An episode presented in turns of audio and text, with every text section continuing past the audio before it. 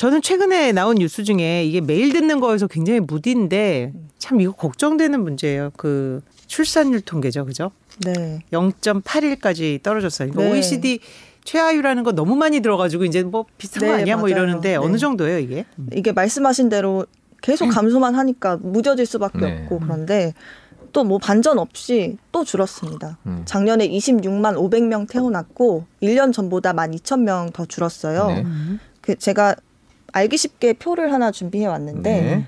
네, 이거를 이십육만 명이라고 하면 사실 얼마나 줄었는지 잘 와닿지 않아서 이천십이 년이랑 비교해보면 아. 십 년도 안 됐는데 절반 그렇죠. 정도 감소한 거예요. 그리고, 네, 그리고 아까 말씀하신 대로 합계 출산율이 음. 영 점 팔일명 그러니까 음. 여성이 평생 살면서 낳을 수 있는 아이 숫자를 예상해보면 영 점 팔일명 음. 역대 최저치고 오이시디 꼴등. 그렇죠. 네.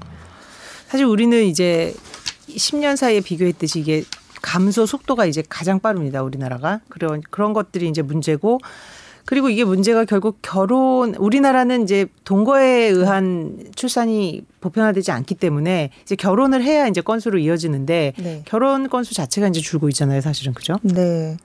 그리고 그러다 보니까 이게 언제 반전을 과연 할 것인가라는 우려가 생기는데 그동안 이제 굉장히 많은 돈을 썼잖아요. 네. 근데도 이게 효과는 없어요. 없다고 봐도 과언이 아닐 정도인데 네. 왜 그럴까? 네, 말씀하신 대로 이제 결혼관도 변하고 세대가 음. 바뀌면서 세상도 바뀌고 음. 가치관도 바뀌는데 음. 사실 이 정부의 그 저출생을 극복하기 위한 음. 그 정책들이 사실 네. 재정 투입이 주를 이루고 있잖아요. 그렇죠. 어, 그래서 십오 년 동안 사실 삼백팔십조 원 정도 들인 음. 걸로 지금 나타나고 있는데 말씀하신 대로 성과는 거의 음. 네, 나지 않고 있죠.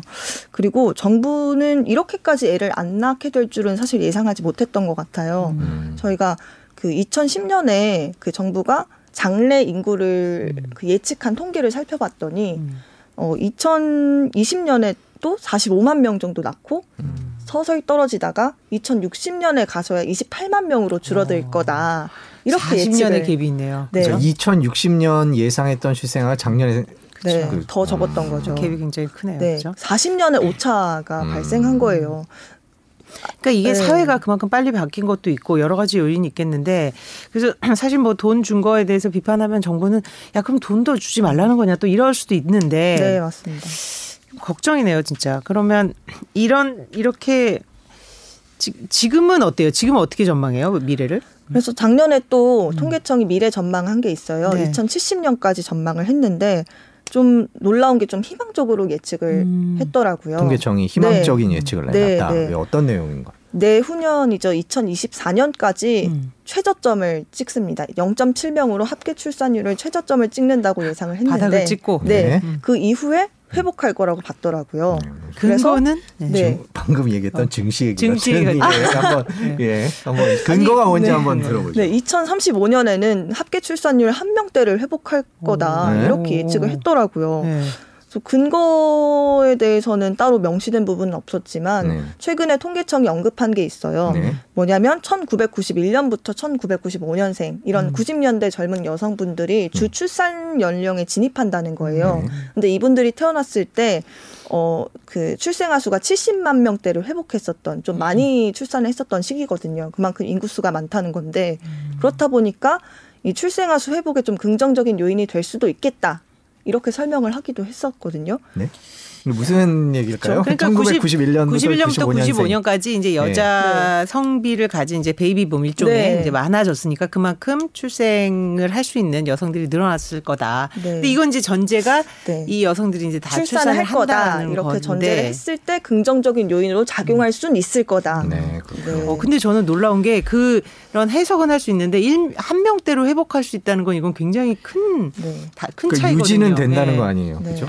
어. 물론 이 그 그 한 명대로 회복한다는 통계를 낼 때 음. 구체적인 요인으로는 뭐 구십 년대생들이 출산 연령으로 진입한다 이런 음. 언급은 없었습니다만 음. 최근에 이제 이런 긍정적인 요인이 있다고 설명을 하긴 했었거든요. 음. 네. 그래서 아마 이런 것들과 연관 지어 보면 음. 그렇게 해석한 게 아닐까 추정이 됩니다. 근데 저도 이제 주변에 보면 이게 단순히 인구에 진입했다고 해서 아이를 낳고 이런 수준이 넘 수준을 넘어서는 지금 이슈가 됐잖아요. 사실 네. 자신의 뭐, 뭐 취업, 뭐 졸업, 결혼 이런 여러 가지 개인의 사, 사정과 이거는 밀접하게 관계, 네. 관계가 돼 있어서 지금의 이런 출산 기피 그런 문화나 분위기가 바뀌지 않으면 네. 어, 어렵지 않을까 조금. 네. 그러니까 국가 경제 차원에서도 뭐 여기 출산율과 국가 경제 얘기하긴 좀 그렇습니다. 아니 이미 큰, 큰 영향을 미치죠.